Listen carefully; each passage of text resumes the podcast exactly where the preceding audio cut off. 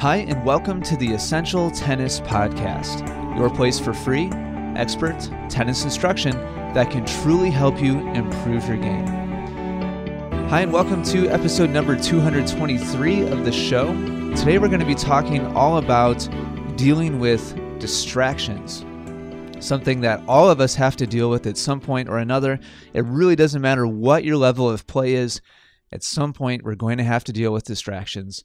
So, in today's episode, I'm going to be giving you a three step action plan to deal with them and regain your focus during matches. So, let's go ahead and get right into that. Sit back, relax, and get ready for some great tennis instruction.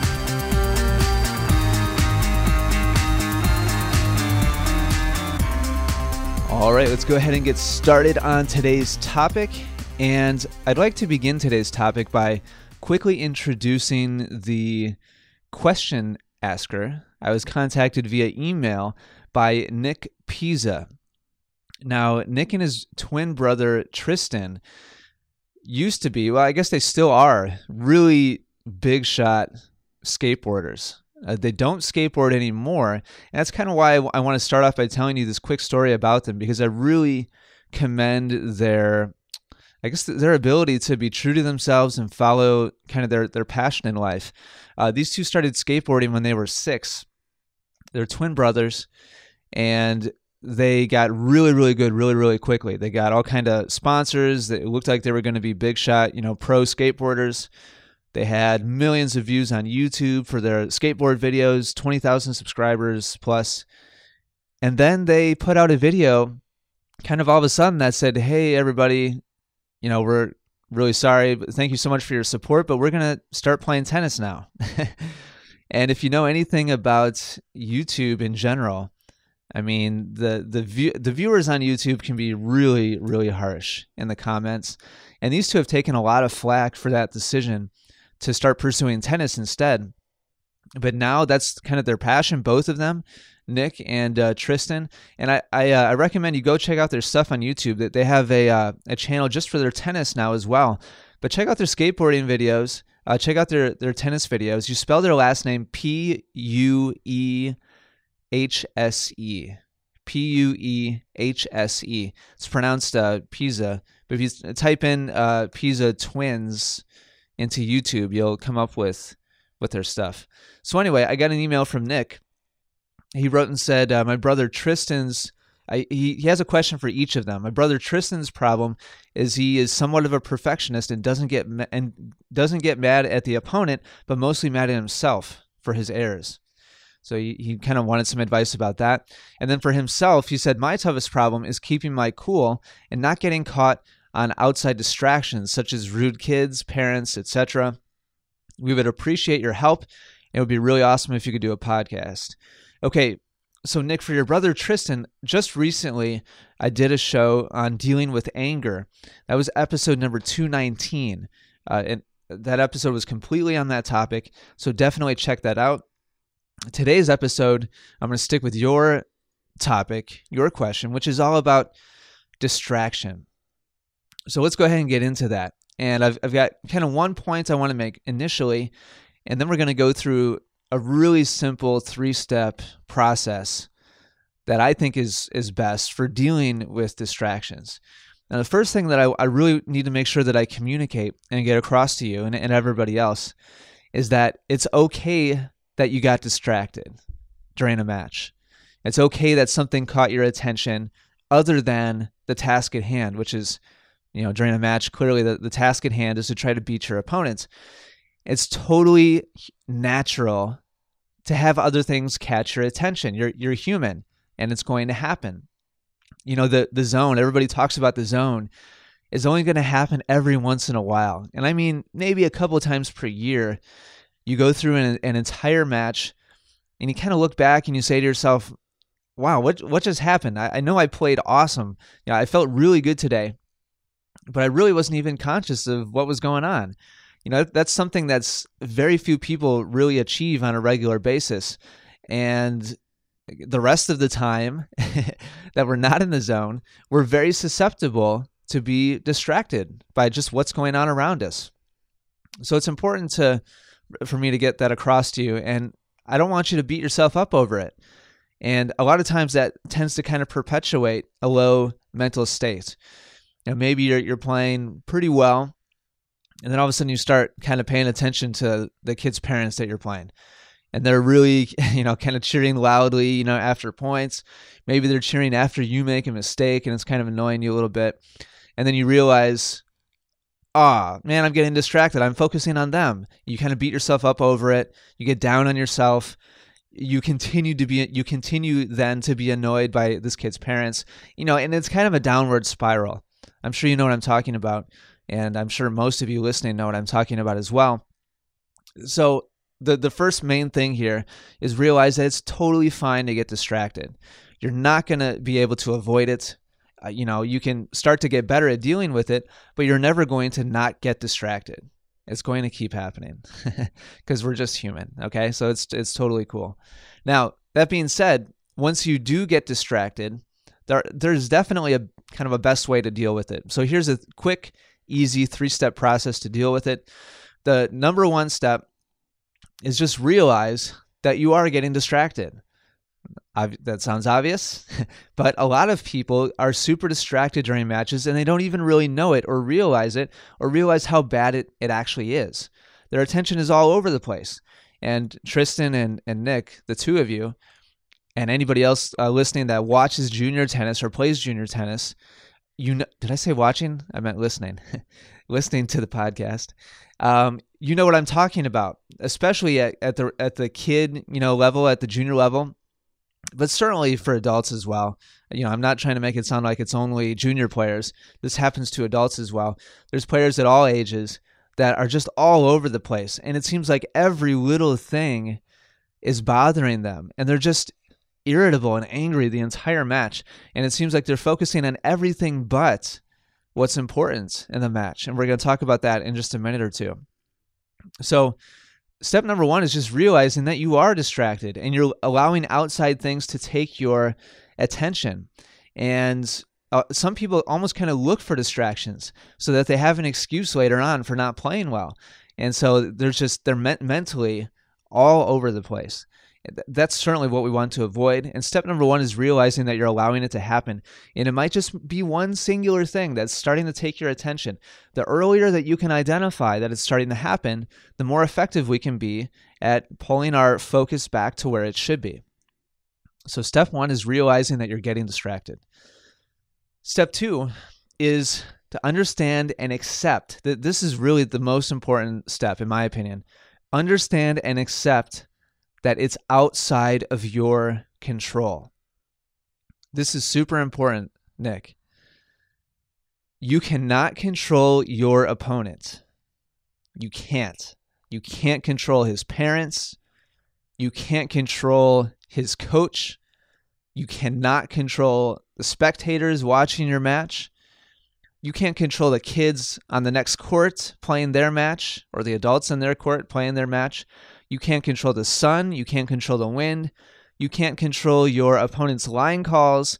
You can't control your opponent's tactics, whether or not he's playing super aggressive or whether or not he's being a pusher, you know, and just just pushing everything back. You can't control any of those things. So why allow them to control you? Just think about that. You have no control over any of those things. So why allow them to control you? When you take any of those things and you allow them to bother you over and over and over again, point by point by point, consistently, his, his parents are annoying you. You're allowing that outside influence to control you in your attitude and how you're approaching the match and your focus and whether or not you're actually concentrating on what's important to win the match. And it's important to understand that you have zero control over those things. And for me, once I realize that and I accept the fact that there's nothing I can, there's really nothing I can do about it. I mean, yeah, I could like throw a fit and and charge, you know, and walk up to the, his parents and tell them to be, to be quiet. What are the chances that that's going to help? You know, there's a lot of people out there where if you do that, you're just going to egg them on and it's going to be worse number 1 and number 2 you're you're allowing them and your opponent to know that you're being bothered. And mentally you're not being very strong or tough right now. You're allowing things to bother you. And really at the end of the day it's your choice. It's your choice whether or not you're going to let those things control you and control your attitude or whether or not you're just going to let it go. And realize that you can't control it and so why worry about it now obviously this is much easier said than done, and it takes practice. But just eh, you know, allowing yourself to realize that you can't control the situation for me and for a lot of people is very freeing. It allows you to say, you know what? Yeah, yes, his parents are be are being annoying, but you know what? I also can't really do anything about it. So why why am I going to worry about it? Why am I going to allow it to continue to bother me? when it's nothing that it's something that's completely outside of my control. Now, this is something that takes practice. Noticing and realizing that something is distracting you, admitting to yourself that you can't control it, and then allowing it to just just slip away and just decide that it's not going to bother you. This takes practice and as I said, it's much easier said than done. But that's step number 2. Understand and accept that whatever is distracting you is outside of your control. And step number three is refocus on what you can control. Remind yourself, you know, once you've realized that you're being distracted, you understand and you accept that it's outside of your control, then consciously consciously refocus yourself on what you can control. Three quick things that you can control: your shot choices, and that basically means your strategy, where you're aiming your your shots whether it's to their forehand, to their backhand, whether it's short because they're they're slow, or you're giving them lobs because their overhead is terrible, or you know whatever it is. You control where you aim the ball. You should be focusing on that, not not so much, not so much consciously every single shot, but yes, you should have a target shot by shot, and that's something you should be focusing on. And between points, kind of gathering intel and saying, okay, what worked and what didn't work during that point so that you can make a wise decision for the next point about what to do. Um, whether or not you notice your opponent's strengths and weaknesses, something that you can control. And this is part of strategy, being aware of what's happening. And that, you know, part of that is, t- is being able to continue to take inventory on what's working and what's not. But noticing your opponent's strengths. What are they really good at? Whoops. I think that's the first cameo uh, by my cell phone ever. Sorry about that. Maybe you didn't even hear that, but my phone just went off. Sorry about that. Uh, that's a distraction, and I'm going to decide to not let it bother me. um, where was I? Strengths and weaknesses. You know, noticing what your opponent is good at and what they're not good at. That's something that you can control and you should be consciously doing. And then lastly, your overall attitude and outlook. And you can't always completely control your emotions.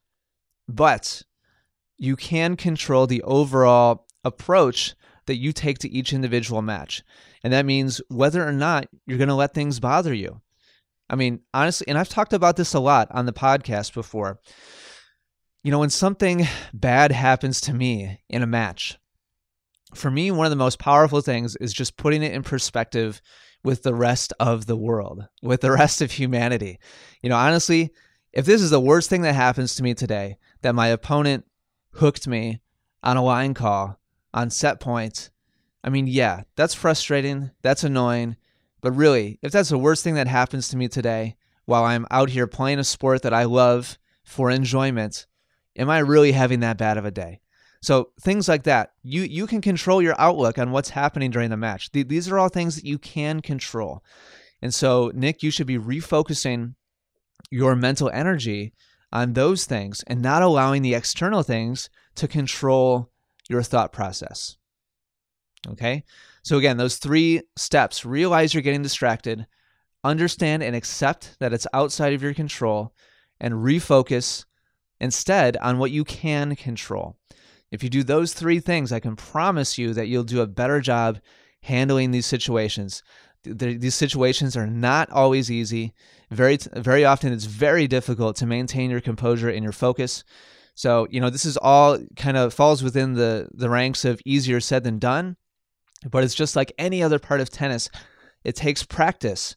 Don't get frustrated if distractions still bother you sometimes. Quite honestly, no matter how good you get at this, you're only human and you will still get distracted sometimes. That was the, the first thing that I mentioned. So don't, don't let that get you down. It's totally part of it. What you can control is your reaction to it and your ability to refocus and regain control of what you can control. so, Nick, I'm really happy that you, I'm not sure if you and your brother listen, um, but thank you guys so much for being listeners. Really cool to have you guys on board as uh, listeners of the show. Hopefully, episode number 219 and this one are a big help to each of you. And again, I really commend you both for your decision to, you know, be true to yourselves and decide that maybe you're kind of burned out on skateboarding and you wanted to pursue something new. I hope you guys love what you're doing now in tennis. If I can he- help either of you further, please don't hesitate to let me know. Take care and good luck.